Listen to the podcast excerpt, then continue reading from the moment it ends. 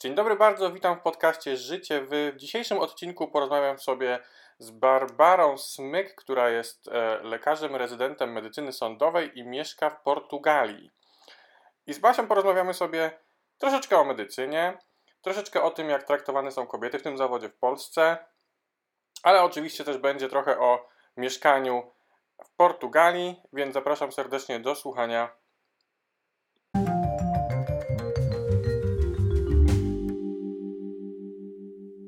Czy Portugalia jest bezpiecznym krajem?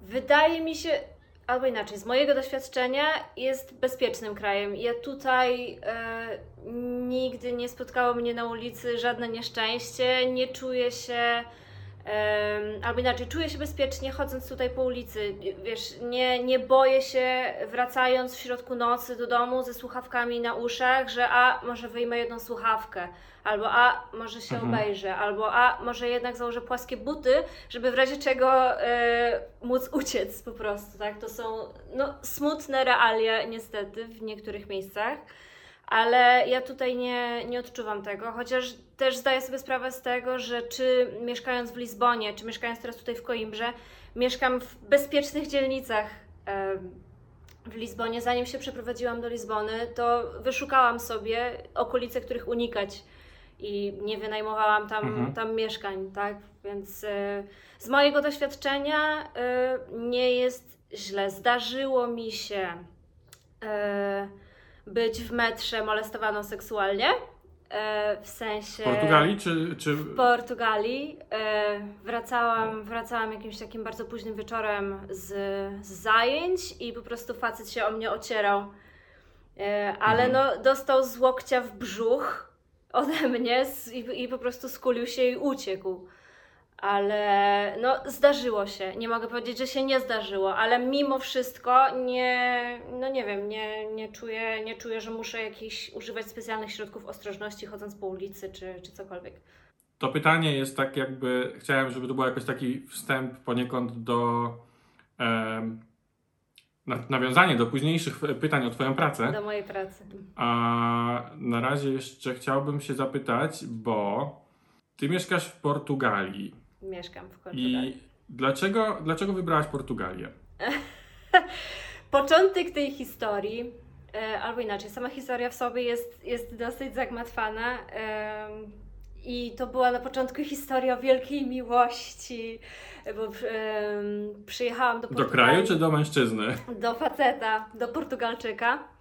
E, z którym, e, z którym, którego poznałam i zaczęliśmy być razem, gdy jeszcze byłam na studiach. E, a jeszcze, jeszcze wracając jeszcze, jeszcze bardziej wstecz, no to tak około trzeciego, trzeciego roku studiów, kiedy wtedy zaczęły się, nie wiem czy się wtedy one zaczęły, ale zaczęły wtedy być nagłaśniane te proste protesty porozumienia rezydentów i, i czy lekarzy i pielęgniarek i te wszystkie właśnie porozumienia całej ochrony zdrowia. E, I wtedy ja pamiętam, że my, że my wszyscy na roku tak otworzyły nam się oczy po prostu, że, że kurczę, być lekarzem w Polsce to naprawdę nie jest, to jest ciężki kawałek chleba. I wtedy zaczęłam myśleć nieśmiało e, o emigracji i zaczęłam szukać e, kierunków. No i wtedy trafił się ten, ten chłopak, Portugalczyk i stwierdziłam, dobra, no to jak już, jak już mi się trafił jakiś zagranicznik, no to uznam to za, za znak od niebios i na piątym roku, bo zaczęliśmy być razem, jak byłam na czwartym, i wtedy powiedziałam mu: Dobra, jak ty jesteś stamtąd, ty nie chcesz przyjeżdżać tutaj, i to jest też zresztą bez sensu, jakby poza, poza jakby rozmową, nie ma takiej opcji, mhm. to ja pojadę na Erasmusa do Portugalii i zobaczę, e, czy, czy tam jest, czy, czy jest ok. E, I pojechałam, i, i to był takie, to było takie uczucie, że wysiadłam z samolotu, pobyłam w tej Portugalii kilka dni i jak wiesz, masz takie uczucie, że odkrywasz, że to jest Twoje miejsce na ziemi, że to jest ten kawałek, y, ten kawałek gruntu na świecie całym, gdzie się czujesz super, że po prostu nie musi, że no nie wiem, mo mogłam mieć 1500 problemów naraz, ale mimo wszystko nadal czuję się zawsze tutaj świetnie, niezależnie od wszystkiego. I... No to tego Ci akurat zazdroszczę, bo ja mam Powiem Ci, że już byłem w wielu różnych krajach i, i jeszcze takiego czegoś nie poczułem. No. Jeszcze nie mam takiego jakiegoś e, super e, sentymentu do konkretnego miejsca. Nie wiem, jakoś nie, nie mam takiego. Czy bardzo lubię Paryż Mhm. i bardzo lubię Hongkong, ale nie wiem, czy to są miejsca, w których mógłbym mieszkać tak na stałe. Mhm. To nie, tutaj jeszcze nie wiedziałam, jak się tutaj mieszka, ale już wiedziałam, że chcę tutaj mieszkać. Takie uczucie instant, że jestem w domu. Miłość, miłość od pierwszego wysiąścia z samolotu. A powiedz mi, bo tak, bo ty studiowałaś w Polsce Mhm. i e, pewnie, żeby zacząć tam e, e, rezydenturę, musiałaś przetłumaczyć e, dyplom, czy tam jakieś uznanie tego dyplomu zrobić, prawda? Tak. I, I jak to wygląda w Portugalii? Bo na przykład w Niemczech u nas, no to nie jest to taka super prosta sprawa, jeszcze też zależy jaki kierunek Mhm. E, studiów się ma, nie? Bo nie wszystkie kierunki polskich, e, na, które są na polskich uczelniach, mają jakieś swoje kierunki, odpowiedniki tych kierunków w Niemczech, nie? Tak. Jak to wygląda w Portugalii? Jak, jak, to wygląda ta procedura cała uznawania dyplomu? Wiesz co, to jest procedura bardzo kosztowna, yy, bo wszystkie, wszystkie dokumenty, które wyjeżdżają z Polski i wjeżdżają do Portugalii, to zanim w ogóle wyjdą z Polski, to jest 5000 różnych apostilli, a nie apostilli, nie wiadomo czego. W zasadzie w Polsce proces chyba jest bardziej skomplikowany, żeby wywieźć te dokumenty, a jak już się je tutaj ma, to, to, to nie jest skomplikowane. Samo uznanie dyplo- dyplomu lekarza, czy jakiegokolwiek dyplomu samego w sobie, nie jest skomplikowane w Portugalii. Trzeba, trzeba go, trzeba mieć apostillę z ministerstwa, z ministerstwa Spraw Zagranicznych i z ministerstwa, w zależności od dyplomu, jeżeli to jest dyplom e, lekarza, czy pielęgniarki, czy fizjoterapeuty, czy, czy położnej, czy kogokolwiek z ochrony zdrowia, to on musi być też e, zapostylowany przez Ministerstwo Zdrowia. Natomiast Mhm. e, inne dyplomy, z tego co wiem, idą przez Ministerstwo Edukacji, czy nawet nie, teraz to już nie jest przez Ministerstwo Edukacji, tylko oni sobie wymyślili nowy kompletnie instytut do tego, to się nazywa NAWA. Nie potrafię już tego rozwinąć tego skrótu, wiem tylko, że to jest NAWA. Kiedyś to było w Ministerstwie Edukacji, teraz jest w NAWie. W każdym razie, jeżeli już się ma te apostille i ma się tłumaczenie, bo dyplom z apostillą musi być przetłumaczony, bo apostilla też musi być przetłumaczona przez, e, Mhm. przez tłumacza, to tylko trzeba to wysłać tutaj do Ministerstwa Edukacji i czekać. I to jest tyle. I to jest kwestia e, około miesiąca, kiedy oni. O, to szybko. E, naprawdę, jeżeli chodzi tutaj o, o samo uznanie dyplomu, mówię tylko o dyplomie, to naprawdę nie jest skomplikowane e, ani kosztowne. Część skomplikowana i kosztowna zaczyna się przy wpisie e, do, e, do, nasz, do tu, tutejszego odpowiednika izby lekarskiej. E, żeby uzyskać, prawo, to- żeby uzyskać prawo wykonywania zawodu. To y, mi zżarło tyle nerwów i łez i eurasów i wszystkiego, że no to jest ten etap, kiedy człowiek się zastanawia, Boże, czy to warto, ale na całe szczęście byłam w Portugalii, jak to wszystko załatwiałam, więc wiedziałam, że warto. A powiedz mi, czy ty przed wyjazdem już do Portugalii znałaś język portugalski, czy, czy w ogóle znasz i czy się uczyłaś go e, w Polsce, czy w Portugalii? Zaczęłam się uczyć e, na bardzo, bardzo, bardzo podstawowym poziomie jeszcze w Polsce przed wyjazdem. E, Moja pani dziekan na uczelni, na której studiowałam i którą bardzo serdecznie pozdrawiam, bo to była kobieta pod tym względem do, do rany przyłóż. Po prostu usłyszała e, o moim super pomyśle, wyjeździe na Erasmusa i o problemie moim i nie tylko moim, i osób też przede mną, że mm, w Portugalii, tak samo jak w Hiszpanii, czy we Włoszech, czy we Francji, y, był jednak wymagany jakiś minimalny poziom języka portugalskiego. I przez to studenci unikali tego kierunku, mimo że to jest no, super kierunek na Erasmusa, bo Portugalia jest fantastyczna na Erasmusa, y, że do zwiedzania jest też cała ciemna strona tego, druga ciemna strona tego medalu Erasmusa w Portugalii, ale no, strona zwiedzania jest fantastyczna i dużo studentów unikało tego kierunku, ponieważ nie znali języka portugalskiego.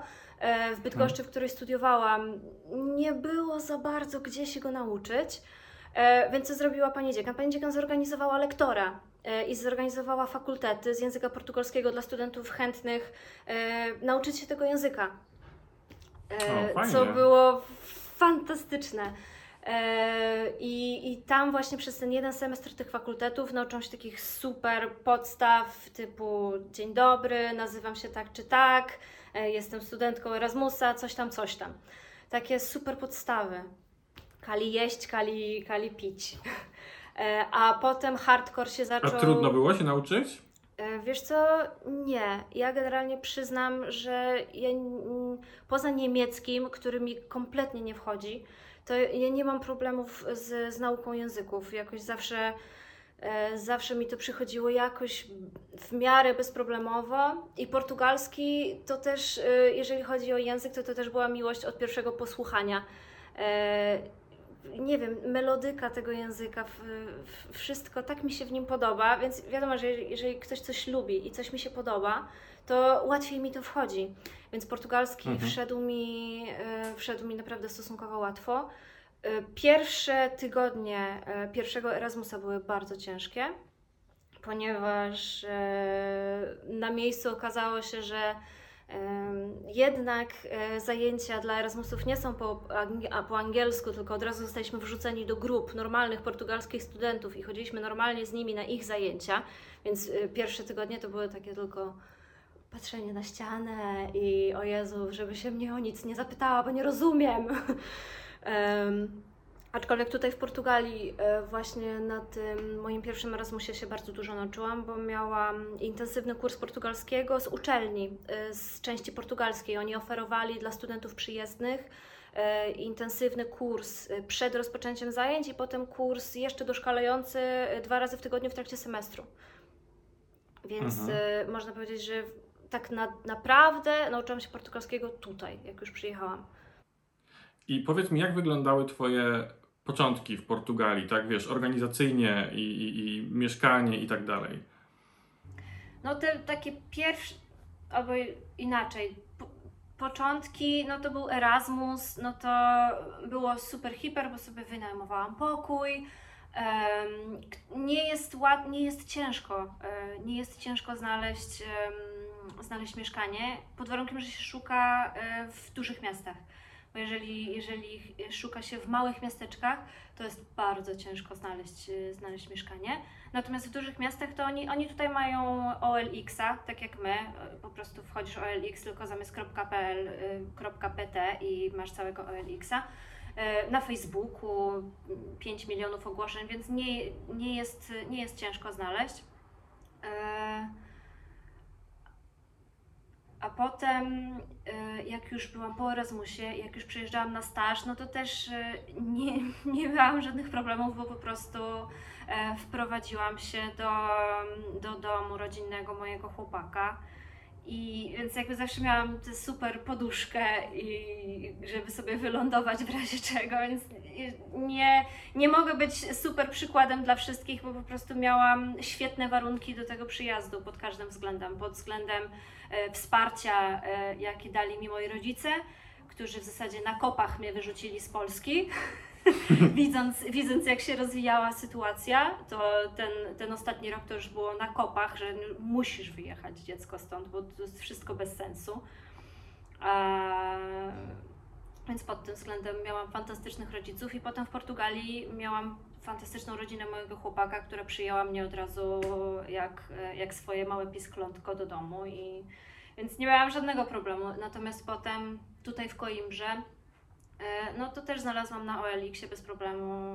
E, przyjechałam, obejrzałam, było wszystko super, dogadałam się tego samego dnia. A jak byłaś na Erasmusie, też byłaś od razu w Coimbrze, czy byłaś też w Lizbonie?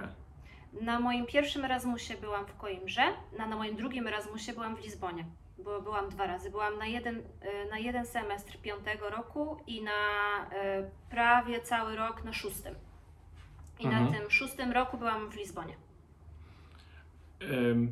I dużo zwiedziłaś już Portugalii do tej pory? Szczerze nie. Jakoś tak, nie wiem, nigdy mi się albo nie składa, um, nie składają mi się albo terminy, albo, albo kasa się nie zgadza, albo coś tam zawsze się nie zgadza.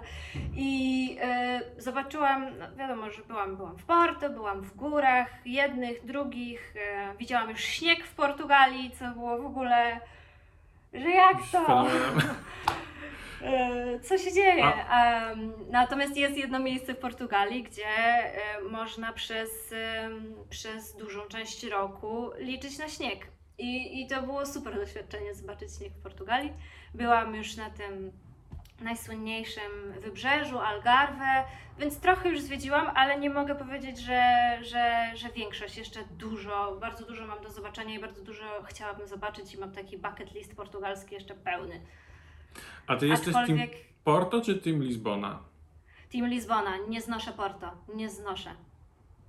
Nie znoszę, nie rozumiem, nie rozumiem. Ludzie, nie jeździcie do Porto, bez sensu, Czemu ci się Porto nie bez podoba? sensu. Nie rozumiem. Wiesz co, nie wiem, nie wiem dlaczego. Jakiś taki, jakiś taki vibe jest dziwny. Nie czuję miasta. tego po prostu. Nie czuję tego miasta, że okej, ojej, jakie piękne, no tam nad rzeką, gdzie, gdzie jest No i wszystko pogoda to gorsza, nie? piękne. Ale, ale wychodzisz 100 metrów, odchodzisz od rzeki i już jest wszystko obdrapane i już jest wszystko w ogóle... mm, To było takie miejsce, Porto wieczorem, gdzie, gdzie z dala od, od tej rzeki, gdzie tej, to się nazywa Ribeira, no takie no, nad, nadbrzeże? Nie wiem jak to się nazywa po polsku, uciekają mi polskie słowa czasami. Na, na brzeże? Takie, takie polskie słowa, których nie używam, Mhm. uciekają mi. Em, no więc jak się odejdzie od tego super, turystyczn, te, tego super turystycznego miejsca, no to są takie alejki, że ciary przychodzą i jakoś tak, no nie wiem, nie czuję Porto, nie czuję w ogóle Porto, a bardzo czuję Lizbonę. A w Coimbrze e, co takiego można zobaczyć tam u was w mieście? E, w. Co jest takiego ciekawego, co mogłabyś polecić e, osobom przyjeżdżającym do Coimbry? W Coimbrze e, no to jest uniwersytet, który jest jednym z najstarszych w Europie. E, Ostatnio świętowali tam któreś tam bardzo e, duże urodziny, tam prawie 700 lat już ma ten uniwersytet. Piękny, piękny budynek. Na, Coimbra w ogóle jest, to jest miasto na wzgórzach. Jest tam e, kilka czy kilkanaście różnych wzgórz. Em, Na, I na szczycie właśnie najwyższego postawili ten uniwersytet i on tak góruje nad miastem. E, I Coimbra w ogóle w samym mieście, poza tym uniwersytetem i tam centrum historycznym wokół niego, no to zbyt dużo, szczerze powiedziawszy, nie ma. Natomiast Coimbra jest otoczona przez fantastyczne lasy i parki krajobrazowe, więc wystarczy wsiąść w samochód 20 minut i w zasadzie jesteś w górach prawie.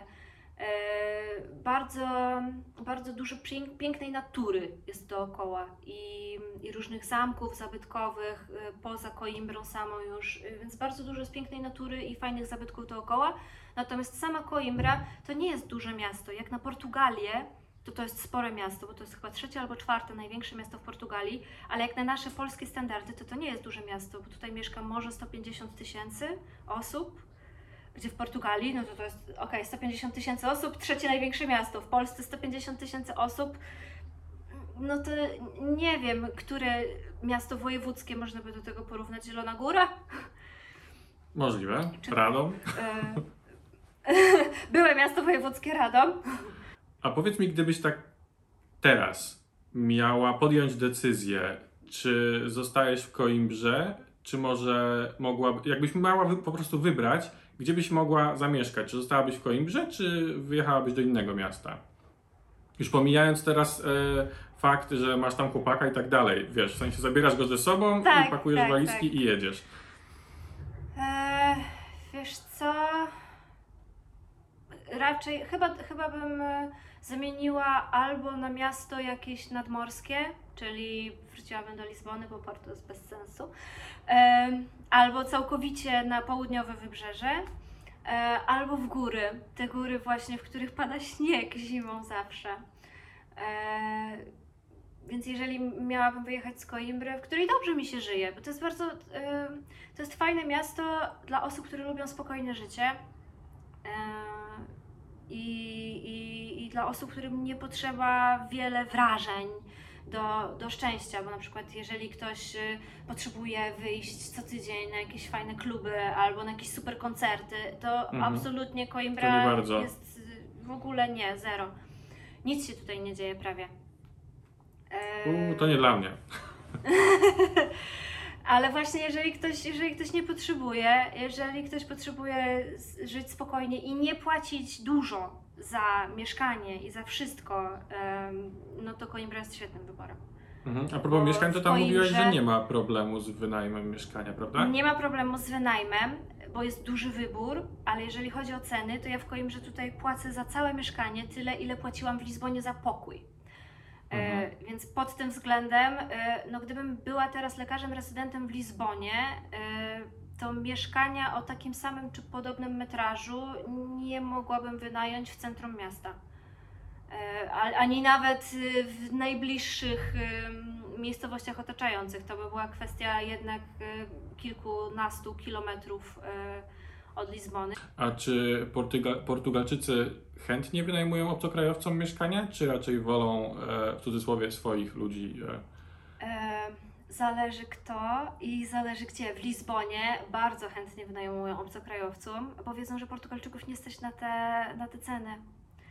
E, a, i tu jest haczyk, okej. Tu jest haczyk, więc pod tym względem bardzo, bardzo lubią bogatych Brazylijczyków. Bardzo uwielbiają Niemców i Francuzów, którzy sobie tutaj e, wynajmują mieszkanie. Płacą przez cały rok, żeby, żeby sobie być w mieszkaniu przez 2-3 miesiące. E, Albo przyjeżdżają na Airbnb na 2-3 miesiące i stać ich na to, żeby zapłacić nagle y, 1000 ty- czy 1200 euro za dwupokojowe mieszkanie za miesiąc, no to nie jest problem. Em, Natomiast jeżeli te ceny, te ceny ma zapłacić ktoś, kto tutaj mieszka i kto tutaj zarabia, no to to już jest, jest problem. Mhm. E, No więc, tak, bo e, zarobki w Portugalii nie należą do najwyższych w Europie, prawda? Mm, Nie, nie, nie, nie, nie, nie. Mm. Tutaj, ludzie tutaj nie zarabiają, ludzie tutaj też nie emigrują dla zarobków. Dlatego też Tutaj ostatnio roz, roz, dla czego tak. innego. Właśnie, ostatnio rozmawiałem o tym, e, nie wiem czy kojarzysz Aleksandrę Kalisz, ona jest malarką, mieszka w Portugalii Mhm. e, i właśnie też mówiła, że do Portugalii nikt nie jeździ za pieniędzmi, tam ludzie jeżdżą Dokładnie. albo z miłości, albo e, za, za słońcem spokoju. po prostu, o, dla świętego spokoju, spokoju. ludzie przyjeżdżają. Tak, tacy bardziej świadomi już, no nie, te- tego, tego, tej decyzji. Tak, tak, tak, tak. Teraz mam jeszcze z takich luźniejszych pytań troszeczkę e, jedno i chodzi o kuchnię portugalską. Jakie są Twoje ulubione potrawy kuchni portugalskiej? Kuchnia portugalska bardzo mnie zaskoczyła, e, jak, jak przyjechałam w ogóle. Bardzo mnie zaskoczyła, bo jednak e, Portugalia to człowiek się spodziewa, że to będzie taka fajna, lekka kuchnia, trochę jak grecka.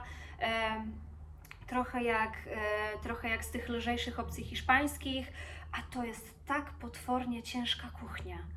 Tu jest wszystko smażone, wszystko z frytkami i, i z ryżem i w głębokim tłuszczu, albo jak nie w głębokim tłuszczu, to w panierce, a jak nie w panierce, to w czymś tam. E, a ja, a ja no nie, nie znoszę smażeniny. Nie znoszę smażeniny. E, i, I strasznie mnie to zaskoczyło, że kurde, portugalska, gdzie, gdzie są moje jakieś super fajne sałateczki, jakieś, e, jakieś nie wiem, jakieś ryby e, grillowane i ryba grillowana. To jest e, danie, które, które mi dobrze wchodzi, bo jest fajne, lekkie, bo te ryby tutaj są pyszne. Ryby i E. owoce morza w Portugalii, nie? Grillowane, genialne są.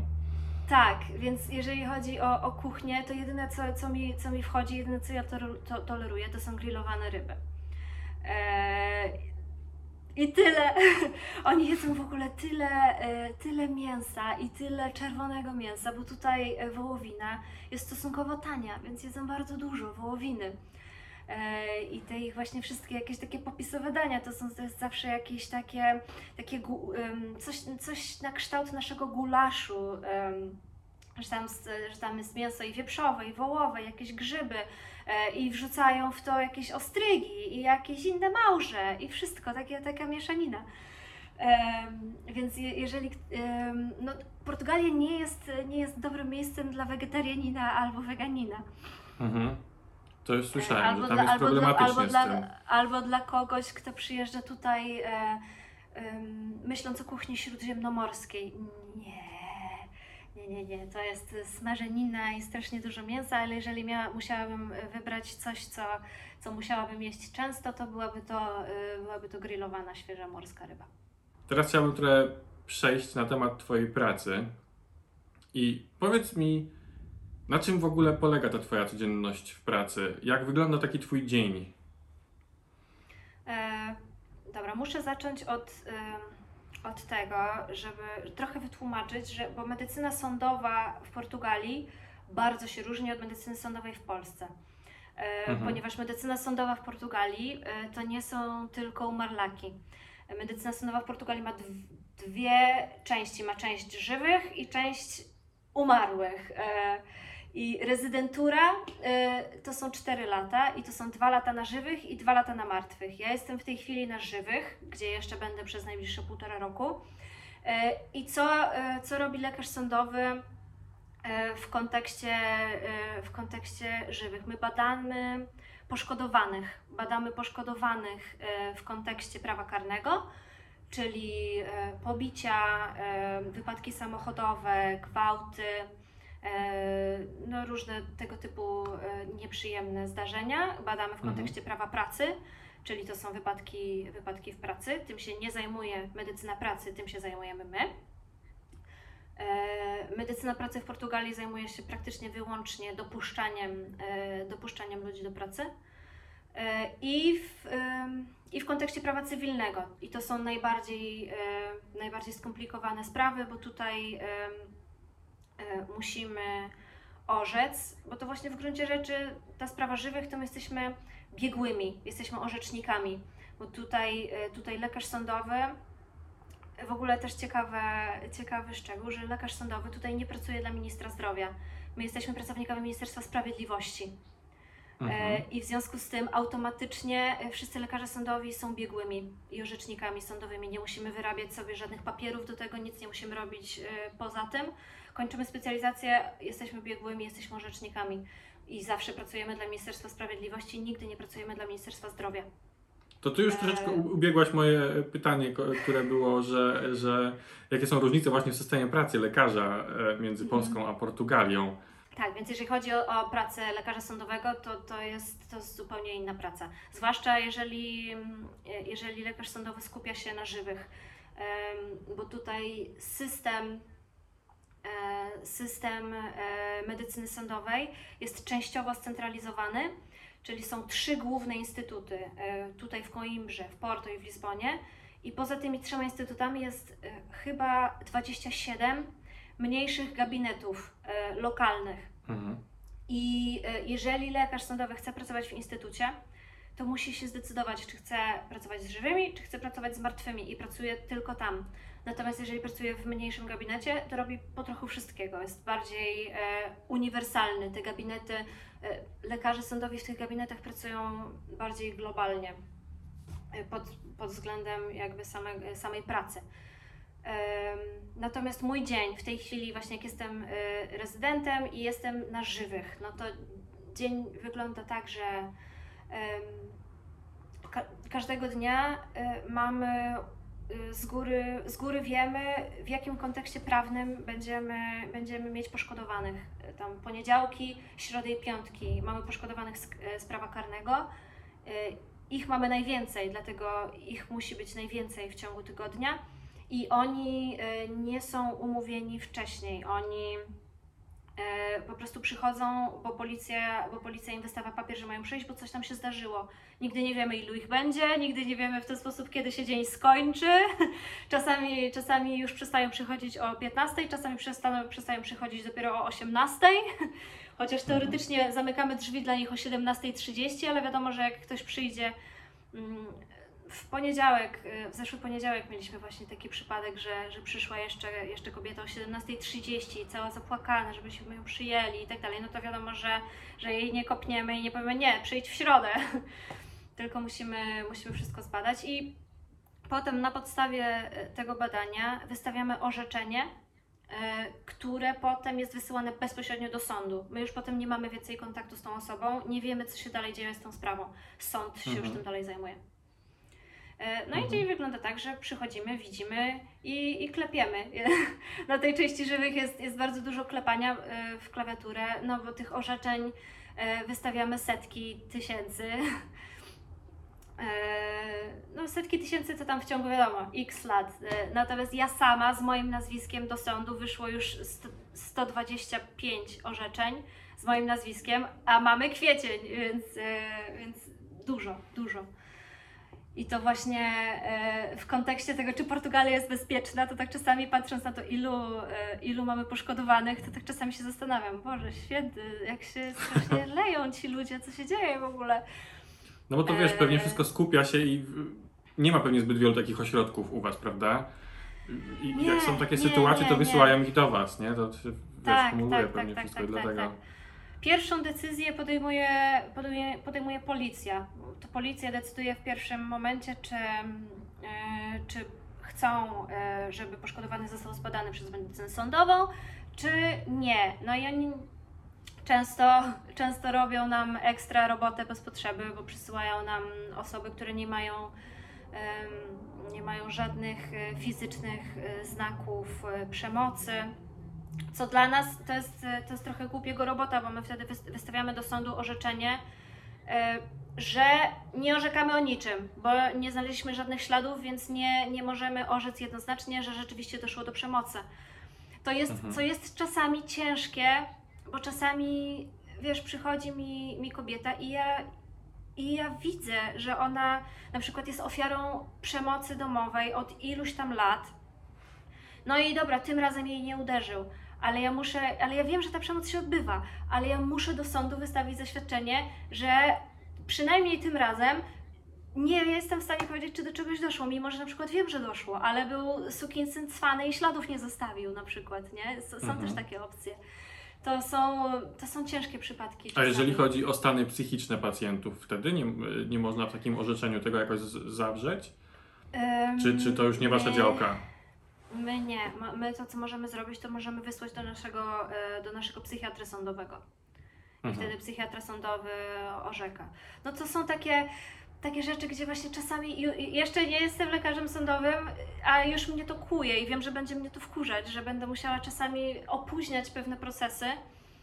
Um, tylko dlatego, że no, nie mogę, muszę być, e, muszę próbować przynajmniej być obiektywna i muszę pisać tylko o tym, co widzę. E, szkiełko i oko. Medycyna sądowa mhm. to jest bardzo specjalizacja szkiełko i oko. To jest bardzo. Ja mogę, e, mogę próbować współodczuwać, ale nie mogę sobie na to pozwolić w moim, e, w moim orzeczeniu. Mhm. Choćby nie wiem, ile mnie to kosztowało. Doszły mnie takie słuchy, że Portugalczycy, mężczyźni, lubią kobiety w pracy wyręczać, lubią o nie bardzo dbać i generalnie są tacy trochę macho. E, I powiedz mi, czy, czy w Twojej branży w takim razie trudno jest być kobietą? Yy, wiesz co, tutaj w Portugalii nie. Yy, w ogóle w całej branży medycznej, nie tylko w branży sądowej, yy, jest, więcej jest w Portugalii kobiet lekarzy niż mężczyzn lekarzy. O, to mnie zaskoczyłaś teraz jest więcej w Portugalii kobiet lekarzy niż mężczyzn lekarzy. To nie jest duża różnica, to jest kwestia kilku procent, to jest tam kwestia tam, no nie wiem, 55 do 45, ale jest więcej kobiet lekarzy. I w, po, w Portugalii nie ma specjalizacji zamkniętej dla kobiet. Nie ma. Nie ma tak jak gdzie w Polsce, no niestety i też dlatego wyjechałam, żeby móc mieć wszystkie drzwi otwarte na wszystkie Czyli w Polsce pod tym względem jest, jest gorzej?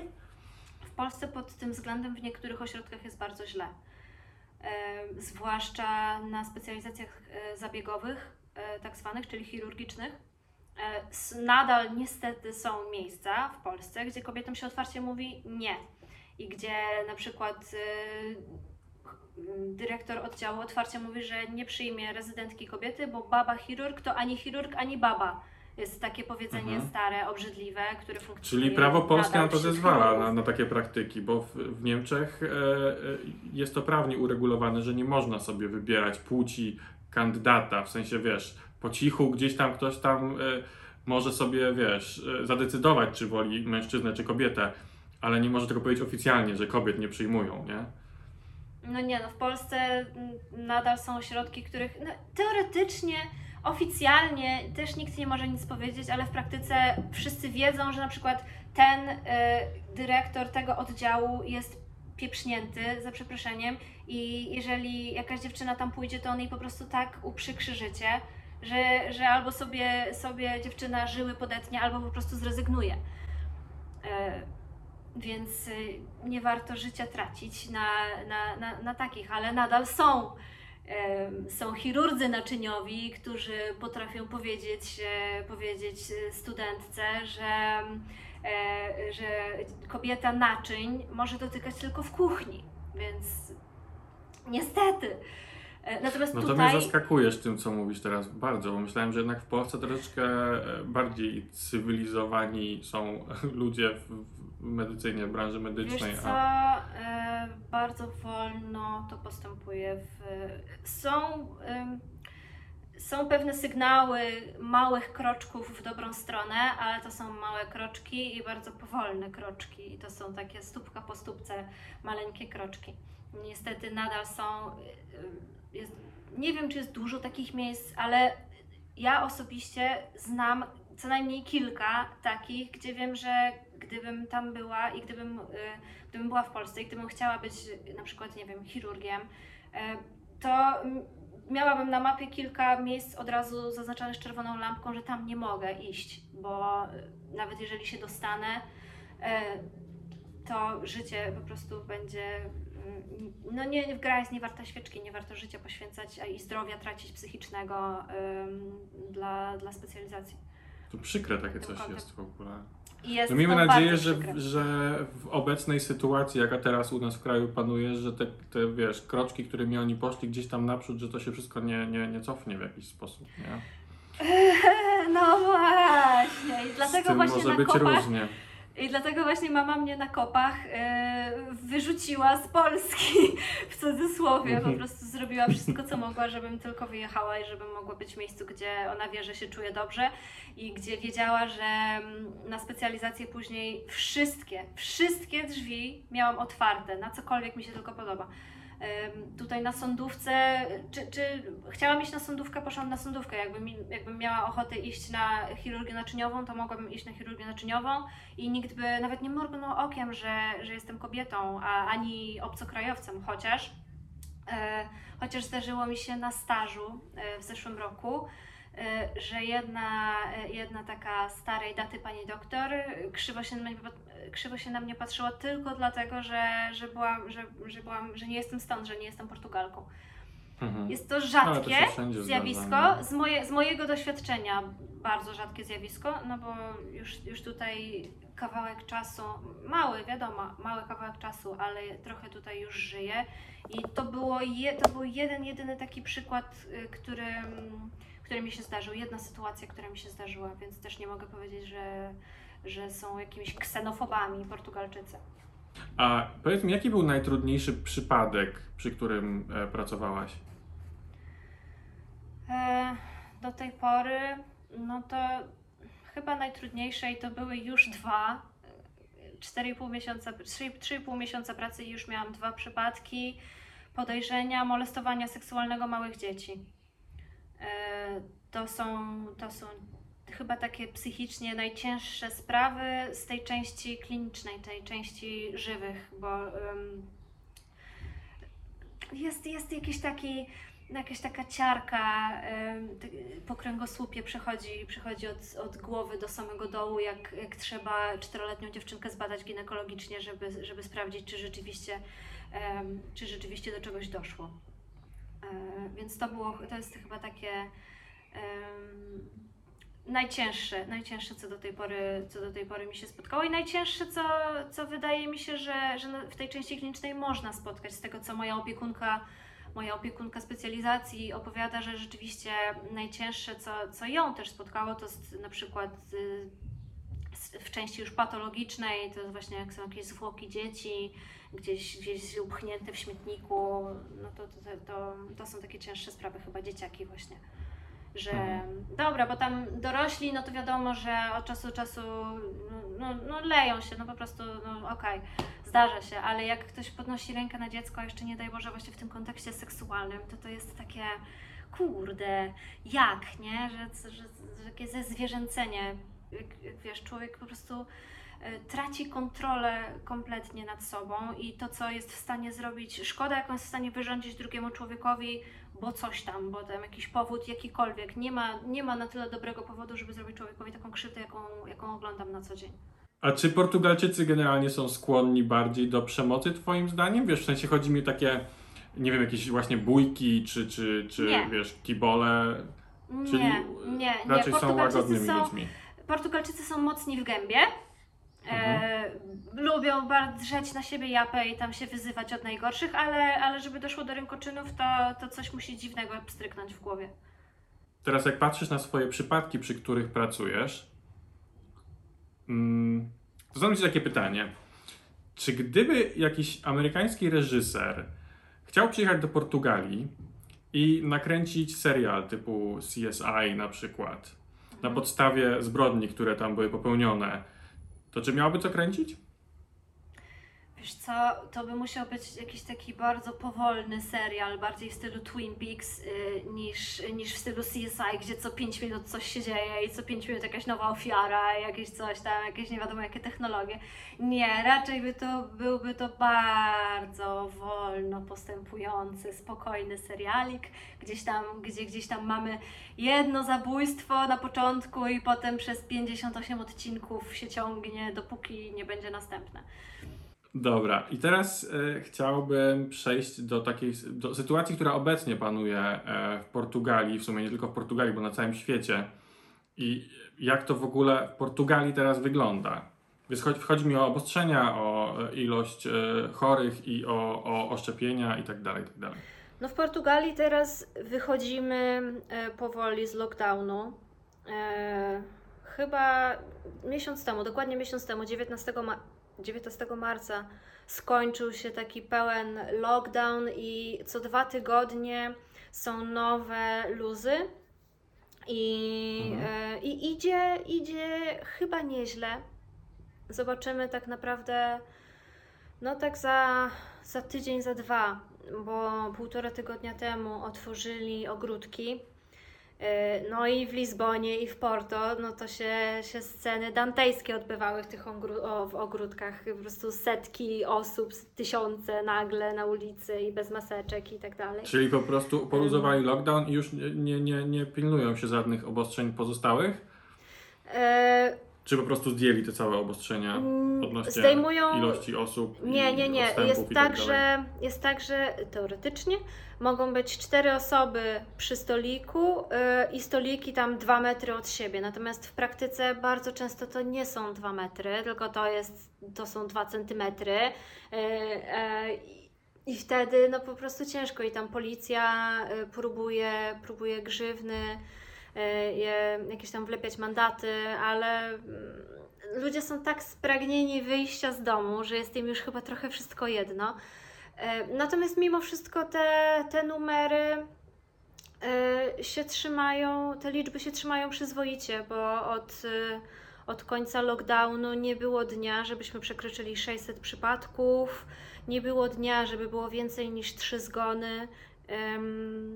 Co jest e, w ogóle niebo a ziemia w porównaniu z, z tym, do czego doszliśmy w styczniu, gdzie e, było chyba 300, 300 zgonów dziennie przez dobry tydzień, codziennie 300 zgonów No to dziennie. jest różnica. E, i 13 tysięcy przypadków, gdzie w kraju tak małym jak Portugalia, bo to jest, to jest mały kraj, to jest, 10, to jest tylko 10, 10 milionów y, mieszkańców, więc to jest malutki kraj.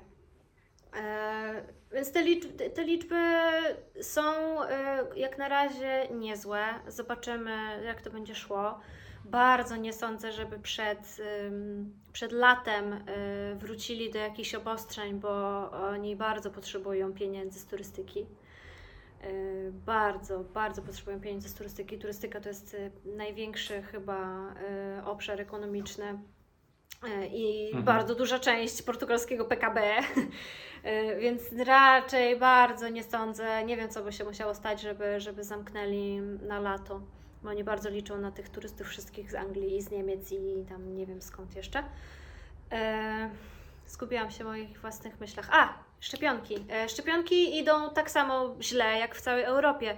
Cała Europa ma ten sam problem ze szczepionkami, taki, że kupuje nie kraj, tylko kupuje Unia i dzieli. Więc e, ten problem mają wszystkie kraje Unii Europejskiej, że to idzie bardzo wolno. Anglia pod tym względem prawdopodobnie błogosławi Brexit pod niebiosa, bo już są super wyszczepieni, bo sobie sami kupowali dla siebie i mają wszystkich w nosie. Natomiast, natomiast my tutaj w Unii Europejskiej musimy, musimy próbować w miarę równo to wszystko rozdzielać.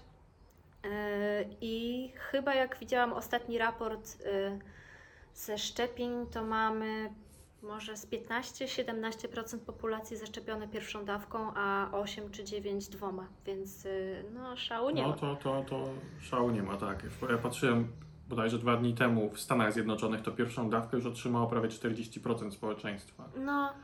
No to jest różnica. No to jest ta różnica, że oni kupują po prostu sami, sami dla siebie, kraje, które kupują sami dla siebie i, i, i dzielą tylko po prostu między swoich obywateli, to, no to jest wszystko super, a, a kraje Unii Europejskiej my będziemy, będziemy jeszcze przez jakiś czas mocno w tyle ze szczepieniami, bo nie dość, że tam są dawki przydzielane dla państw, to jeszcze wszystkie państwa mają jakiś tam plan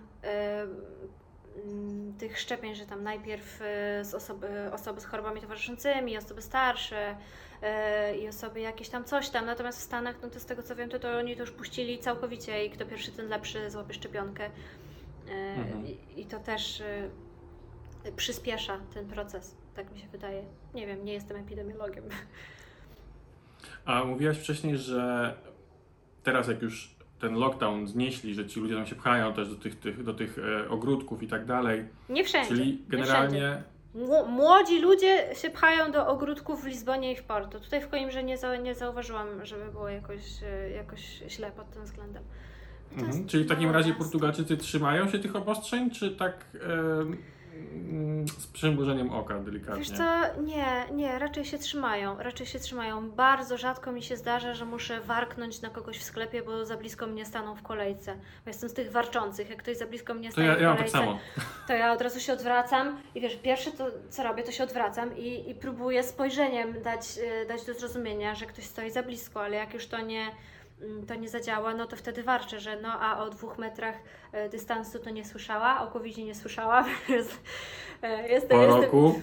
Jestem, jestem, jestem, nie, jestem trochę niemiła pod tym względem, bo ja tak naprawdę czas, czasami bardzo ostro warczę. W, w Lidlu mi się zdarzyło, zdarzyło, zdarzyło warknąć na, na, na tłum staruszków, którzy po prostu wszyscy stali w jednym miejscu strasznie ściśnięci i wszyscy w jednym momencie po prostu potrzebowali najwyraźniej bardzo pilnie wybrać z kosza jakąś tam, nie wiem, cukinię czy inną cebulę. Po prostu zamiast, wiesz, poczekać, aż jeden weźmie, drugi weźmie, to wszyscy stali, wszyscy się pchali. I ja tak, wiesz, aż, aż się zagotowało we mnie, bo to jeszcze byli starsi ludzie i mówię... Y, no, no, no nie byłam miła, no powiedziałam po prostu, warknęłam, że no, a ta kolejka tutaj to co? To na, to na intensywną terapię? Pod respirator? I oni tak spojrzeli, że o Jezu, jak to, że o Boże i się, i się rozstąpili jak Morze Czerwone. E, więc y, czasami właśnie starsi ludzie e, okej, okay, zawsze mają maseczkę i nikt nigdy nie ma maseczki e, źle założonej, tak jak w Polsce jest notorycznie, że noszą tylko tutaj pół gęby tylko zasłonięte i, kawałek brody i zadowoleni. Nie, tutaj wszyscy zawsze dobrze noszą maseczkę i nie wejdą ani do supermarketu, ani do centrum e, handlowego, ani nigdzie, ani do restauracji, nigdzie nie wejdą bez maseczki, bo zawsze stoi e, w supermarkecie czy gdzieś zawsze stoi ochroniarz, który nie wpuszcza, który pilnuje, że ludzie sobie, żeby sobie zdezynfekowali wszyscy ręce, jak wchodzą i jak wychodzą, i żeby to była kontrolowana liczba osób w markecie. Natomiast w samym markecie no często się zdarza, że, że ci staruszkowie tam już się pchają do tego chleba czy do czegoś tam. I to są właśnie najczęściej starsi ludzie, młodzi ludzie, um, młodzi ludzie tam się trzymają na dystans i, um, i tak dalej, a starsi ludzie koniecznie muszą wybrać wszyscy naraz te cukinie z kosza. Mhm. A powiedz mi, jeżeli chodzi o dezinformację, która jest siana w internecie na, na ten temat i, i różne tak zwane fake newsy, bo w mm. Polsce jest tak, że jednak Edyta Górniak, tych fake newsów y- jest mnóstwo. O, tak, na przykład pani Edzia. Z całym szacunkiem e... dla głosu pani Edyty, no to niestety powinna go mniej używać w przestrzeni publicznej w tym, w tym kontekście. Podzielam Twoje zdanie. W każdym razie najgorsze jest to, że u nas w Polsce to jednak ci ludzie niestety bardzo często wierzą w te, w te informacje. No. A jak to jest w Portugalii? Czy tych fałszywych informacji jest tak samo olbrzymia fala jak, jak i w Polsce i czy Portugalczycy w to wierzą, czy w jakiś sposób weryfikują te informacje, bo no w Polsce rzadko ktokolwiek e, poświęca tę minutę, żeby sprawdzić, czy aby ten Tak, pan doktor, który jest e, tak. wymieniony, czy on w ogóle jest lekarzem, czy, No. czy, czy, czy w ogóle ma coś wspólnego z medycyną i czy nie jest czasem jakimś przestępcą, bo takie też się zdarzyło. Mhm. E, sam kiedyś googlowałem pana doktora, który się wypowiadał e, na, na temat maseczek i tak dalej, po czym okazało się, że ten pan doktor ma tylko tytuł doktora, ale z zupełnie innej dziedziny i do tego jeszcze jest osobą karaną za e, mowę nienawiści i jakieś tam jeszcze dziwne rzeczy, więc e, no. No, chyba, chyba, chyba, chyba, chyba wiem o kim mówisz, bo chyba mówisz o, o największym polskim po prostu, Boże, jak to się nazywa, Wy, wypadło mi słowo, całe szczęście, że mi wypadło słowo, bo było obelżywe tak czy siak. E, w każdym razie tutaj wydaje mi się, e, że jest tego mniej, że jednak em, ludzie tutaj mają e, większy szacunek do nauki i do osób, e, do specjalistów w danej dziedzinie. I nie ma tak jak, y, nie ma tak jak w Polsce. W Polsce to tak e, trochę jest, że każdy Janusz jest specjalistą w każdej dziedzinie i że a, dobra, ten Mhm. to tam może mieć 5000 doktoratów, ale ja wiem i tak najlepiej. No to nie. tak, i pani ludzie... Zosia z Warzywniaka mówiła, tak. E, tutaj, przynajmniej z mojego doświadczenia, bo y, jak się spytam czasami e, moich znajomych z pracy, innych, innych lekarzy, e, no to oni, oni już być może wypowiedzieliby się trochę inaczej. Ale z mojego doświadczenia to Portugalczycy ufają, e, ufają lekarzom, ufają nauce, jeżeli mają e, powiedziane przez jakiegoś specjalisty w danej dziedzinie, że białe jest białe, to nie będą nagle mówić, że białe jest czarne i że ten specjalista to na pewno jest z jakiejś masonerii i że to jest wszystko w ogóle spisek żydowski i że nam wszczepiają chipy 5G em, i tak dalej. E, I dlatego t- to, co zauważyłam już w ogóle na moim pierwszym Erasmusie, e, że w Portugalii pediatrzy nie mają problemu z antyszczepionkowcami. E, jakby bardzo jest, jest tak mały odsetek osób, który nie szczepi swoich dzieci że, i, i są takim marginesem, że, że w ogóle mm, pediatrzy nie, nie myślą o tym, nie mają tego problemu. I to, to i społeczeństwo samo w sobie wydaje mi się, że bardziej szanuje e, specjalistów z różnych dziedzin i, i lekarzy i tak dalej. I jest mniej Mhm, tego a czy- problemu. A czy ty ogarniasz e, portugalski internet? Wiesz, chodzi mi o takie mm, strony portugalskie, czy może znasz jakieś, z których można czerpać e, takie wiarygodne informacje Wiesz co, no na ja aktualne e, tematy? E, na temat e, COVID-u to dla mnie jedynym źródłem informacji i, i, jedynym źródłem, z którego korzystam, to jest strona mm, takiego trochę odpowiednika Państwowego Inspektoratu Sanitarnego e, i Ministerstwa Zdrowia. To są jedyne źródła, których ja używam, żeby sobie tam sprawdzać, co tam, co tam z tym COVID-em, jakie są, jakie są liczby danego dnia, jakie są statystyki i tak No i mam, jeżeli chodzi o newsy takie ogólne, to bardzo rzadko czytam, przyznam, bardzo rzadko czytam. Nie oglądam w ogóle, bo nie mam telewizora, y, więc y, nie mogę powiedzieć, że jestem jakaś super dobrze zorientowana. Aczkolwiek mam takie dwie ulubione strony, z których po prostu gdzieś tam kiedyś widziałam, że, że w pracy starsi lekarze korzystali, żeby sobie poczytać, co tam, co tam w świecie, co tam w kraju, więc to są takie dwie strony, których od nich sobie podpatrzyłam i które założyłam, dobra, że skoro oni to czytają, to, to chyba niezłe. I rzeczywiście kilka artykułów gdzieś tam mi się zdarzyło, zdarzyło czytać i wydawały się rzetelne. Czy masz jakieś porady dla ludzi, którzy przyjeżdżają teraz do Portugalii? E, O, o czym muszą pamiętać, czego przestrzegać? Czy trzeba robić testy teraz? Nie wiesz, orientujesz się może w tym temacie? E, W tej chwili z Polski do Portugalii nie należy przyjeżdżać, bo Polska jest na portugalskiej czerwonej liście e, i wszyscy przyjeżdżający z Polski mają kwarantannę. Mhm. Więc w tej chwili z Polski nie, należy się, należy się wstrzymać, bo będą mieli dwa tygodnie kwarantanny. Natomiast później, no to trzeba po prostu wchodzić na. e, Jest bardzo fajna strona na Facebooku. To jest strona e, polskiej ambasady w e, Portugalii, ambasady RP w Portugalii, i oni na bieżąco wrzucają dla Polaków informacje odnośnie podróży do Portugalii.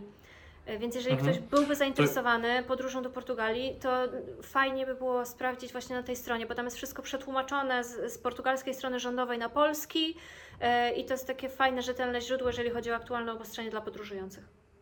No dobra, no to teraz rozluźniamy sobie i, i, i za, co, za co lubisz Portugalię? Za święty spokój, który tutaj odczuwam nieustannie.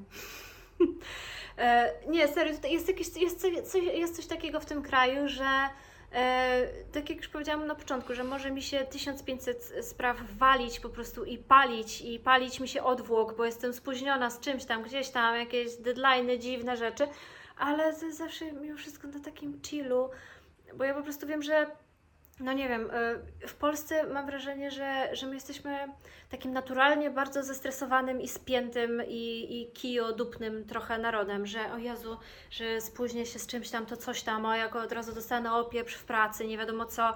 Tutaj nie, to jest taki, taki luz, taki spokój, tak w ogóle wszyscy, wszyscy są bardzo spokojni, na spokojnie bardzo podchodzą do wszystkiego i to, czego się nauczyłam w Portugalii dzięki temu spokojowi, to jest e, zadawać pytania.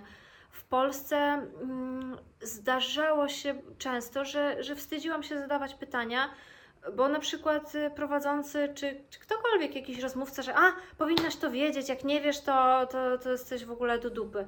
A tutaj nie, tutaj ja mogę się spytać o moją jakąkolwiek inną lekarkę, czy, czy moją opiekunkę specjalizacji, czy, czy kogokolwiek, o jakąś pierdołę, o którą już pytałam trzy- 30 razy i ona wie, że ja już pytałam 30 razy i mi się potem przypomina, że ja już pytałam 30 razy, ale ona mi to wytłumaczy 31 raz, bo skoro pytam, no to, no to dobra, no zapomniałam, cokolwiek. Em, e, więc e, to, za co lubię Portugalię, to jest ten taki święty spokój we wszystkim.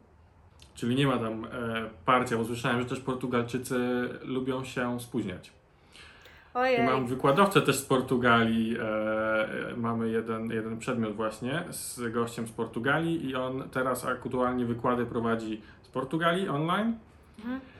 No i nawet na te wykłady online potrafi przyjść troszkę później, nie? I to jest takie... Oni się ba, notorycznie się spóźniają. Notorycznie się spóźniają. No to to jest coś, Em. czego ja po prostu, wiesz, ja się gotuję, jak... jak... Wiesz Dla co? Y, ja się nauczyłam po prostu nie przejmować tym i nauczyłam się, że te 10 minut, y, jak się ktoś spóźni, no to dobra, no spóźnił się, no okej. Byłam rzeczywiście też wych- wychowana w takim duchu, że spóźnianie się to jest nieszanowanie cudzego czasu. Natomiast tutaj ludzie są wychowywani w duchu, że ym, spóźnianie to nie jest, jeżeli ktoś się spóźnia, to nie jest dlatego, że nie szanuje drugiej osoby, tylko dlatego, że, że coś tam miał swojego do zrobienia i szanuje siebie na pierwszym miejscu. I że to z tego wynika. No to w sumie, w sumie... E... Jest to ciekawe podejście, które, Prawidłowo, które, ciekawe które podejście, jeszcze, tak. jeszcze mentalizuje. Mhm. Znaczy wiesz, jeżeli to jest tam 10 minut, 15 i jeszcze fajnie, jak na przykład ktoś się spóźni, nie wiem, 20 minut czy pół godziny, nawet i da znać, słuchaj, wiesz, Mhm. trochę mi się jeszcze zajdzie, e, ale na przykład nie rozumiem kompletnie takich osób, które potrafią się spóźnić godzinę i nie dać znać nawet i wiesz, i to jest takie normalne, to już jest, to już jest trochę, Tak, wiesz, to, no to już jest przeginka. Natomiast to już jest przeginka. Mam, mam szczęście, że do tej pory cały czas pracuję z osobami, które się nie spóźniają. Albo jeżeli się spóźniają, to minimalnie, a jeżeli się spóźnią więcej albo nie mogą przyjechać, to natychmiast dzwonią i przepraszają i tak dalej. Więc mam chyba duże szczęście, y, że pracuję właśnie z osobami z podobnym podejściem do czasu. Y, I że, I że rzeczywiście koncepcja czasu i bycia gdzieś na czas jest im znana. Czyli od Portugalczyków możemy się trochę nauczyć, e, wiesz, mniejszego ścisku i Tak, trochę więcej luzu, nie? Mniej, mniej ścisku, więcej luzu i więcej szacunku e, do siebie, e, takiego dbania o siebie e, pod względem Mhm, Bo my często o tym duchowym. zapominamy, nie? W Polsce e, tak, bardzo. Tak, tak, tak, tak, tak, tak. Zwłaszcza w Polsce, bo jak patrzę na przykład na, na e, Niemców, e, to oni też delikatnie jeszcze myślą tak, wiesz, bardziej o sobie niż Mhm. Polacy. E, nawet jak się patrzy na relacje rodzic-dziecko, w Polsce to jednak, wiesz, e, ten rodzic bardzo często poświęca bardzo wiele dla tego swojego dziecka, a Tak, potem e, dzieci też często bardzo opiekują się tymi rodzicami na starość. A w Tak, Niemczech tak. jest często tak, że, że wiesz, że ludzie jednak myślą też o sobie i nie skupiają całej swojej energii na, na tym dziecku na przykład, nie? I vice versa Tak. później, nie? Tak, tak, tak, tak. Bo tak. oni też uważają, że jak dobra, osoba starsza e, jest nadal osobą dorosłą, odpowiedzialną za, za siebie samą. E, ja mam swoje życie, więc jeżeli są ośrodki spokojnej starości gdzieś tam, no to dlaczego z nich nie korzystać, prawda? Mhm. Są też takie przypadki, w których już totalnie, wiesz, mają olewkę i jest Boże Narodzenie i ta matka dalej siedzi w tym domu starców, bo jej na święta nie wezmą, no to to już, wiesz, e, to No jest to inna już, kwestia, to już ale... jest inna kwestia. ale, ale trochę u nas za bardzo właśnie się myśli o innych, a, a za mało o sobie, nie? Tak, bo w Polsce jest ta koncepcja, że mm, tego takiego wiecznego poświęcania się dla kogoś, że ojej, no to dobra, teraz mam dziecko, czy coś tam, no to aha, kiedyś uwielbiałam biegać, biegałam codziennie, no ale teraz mam dziecko, no to nie mogę biegać. Nie. Ludzie dookoła, yy, łącznie z dzieckiem, a zwłaszcza dziecko, musi widzieć, moim zdaniem, że, że rodzice mają swoje życie też i swoje pasje i uczyć się, że, że jest, trzeba mieć w życiu czas dla siebie, taki tylko dla siebie. I oni tutaj w Portugalii bardzo o to dbają. Bardzo, bardzo, bardzo. Ja widzę non-stop na, na, y, na, w miejscu, gdzie trenuję, y, gdzie przychodzi, przychodzi, mama z dzieckiem w chuście, wsadza dziecko do wózka, robi, robi co ma do zrobienia i wychodzi sobie. I to, I to nie jest w ogóle żaden problem i super. Właśnie, bo ty trenujesz crossfit, prawda? Tak. Właśnie. A jak to wygląda teraz e, z siłowniami w Portugalii? Czy są one otwarte teraz? Czy, czy, Jezu, czy otworzyły się. 5 kwietnia wreszcie się otworzyły. Y, Bez Bo u zajęć nas nadal zamknięte i, i bez są na zajęć zapisy niby, ale... grupowych, bez zajęć grupowych, więc to wygląda na tej zasadzie, że mamy wyznaczone, wyznaczone tam kwadraty na podłodze, w bezpiecznych odległościach każdy od siebie, jest trening napisany na ścianie i każdy go tam sobie, sobie skrobie. E, natomiast już jest otwarte od 5 kwietnia, dzięki Bogu. Dobra, to teraz pomówiliśmy chwilę o fajnych rzeczach w Portugalii, a powiedz mi teraz, czego nie lubisz w Portugalii, albo co cię wkurza w Portugalii.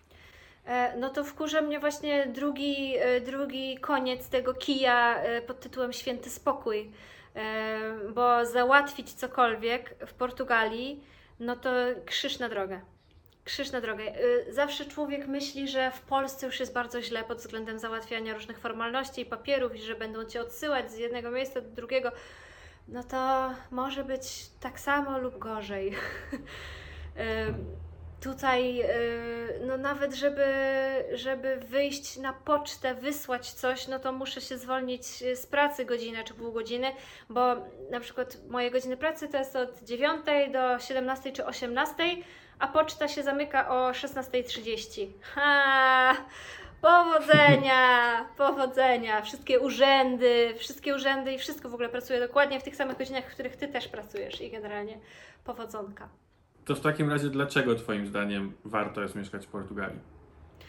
No właśnie dlatego kija, który ma, który jedny, jednym, jednym końcem cię, cię walnie w łeb, y, jak próbujesz cokolwiek załatwić, ale, ale drugim końcem pomizia bardzo miło i to tego mizianka jest więcej i to mizianko jest milsze y, i, i chyba dlatego warto. Nie wiem, ja, mm, dla mnie jest to ciężkie pytanie ze względu na to, co, co już powiedziałam na początku, że to była super miłość od pierwszego wejrzenia do wszystkiego. Po prostu super mi, mi, mi jest tutaj być. Nie wiem, czy to zdanie ma sens jakikolwiek, ale no, to Ale jest wiem, o co chodzi. żyć po prostu. Że y, mimo tego wszystkiego, co tam czasami mnie gdzieś pogryzie, gdzie, co, co mnie denerwuje, to, to jednak ten to uczucie, że jest mi tutaj po prostu dobrze, to takie szczęście wewnętrzne, ta, taka, taka puchatość e, wewnętrzna e, zawsze przeważy na, na plus, że, że jednak warto i że to był, to był bardzo dobry krok. e, Wyjazd, mimo że jechałam z pełnym pampersem, bo ja ogólnie jestem osobą, nie, nienawidzę zmian, po prostu jak muszę zrobić coś zmienić, jest, jestem po prostu super Boże, jak to się nazywa po polsku? Creature of habit, że mam swoją rutynę, robię... Przyzwyczajenia. Mhm. Tak, wiem, że o siódmej idę na trening, o ósmej coś tam, da, da, da, da, da, da, da, dzień cały ustawiony, ży, żyćko całe ustawione I nagle, I nagle wyjechałam z mojego super ustawionego żyćka do zupełnie w ogóle innego środowiska. No to jechałam naprawdę z pełnym, pampers, z, pa, z pełnym pampersem i w ogóle. Um, ale zrobiłabym to jeszcze raz. Zrobiłabym to jeszcze raz.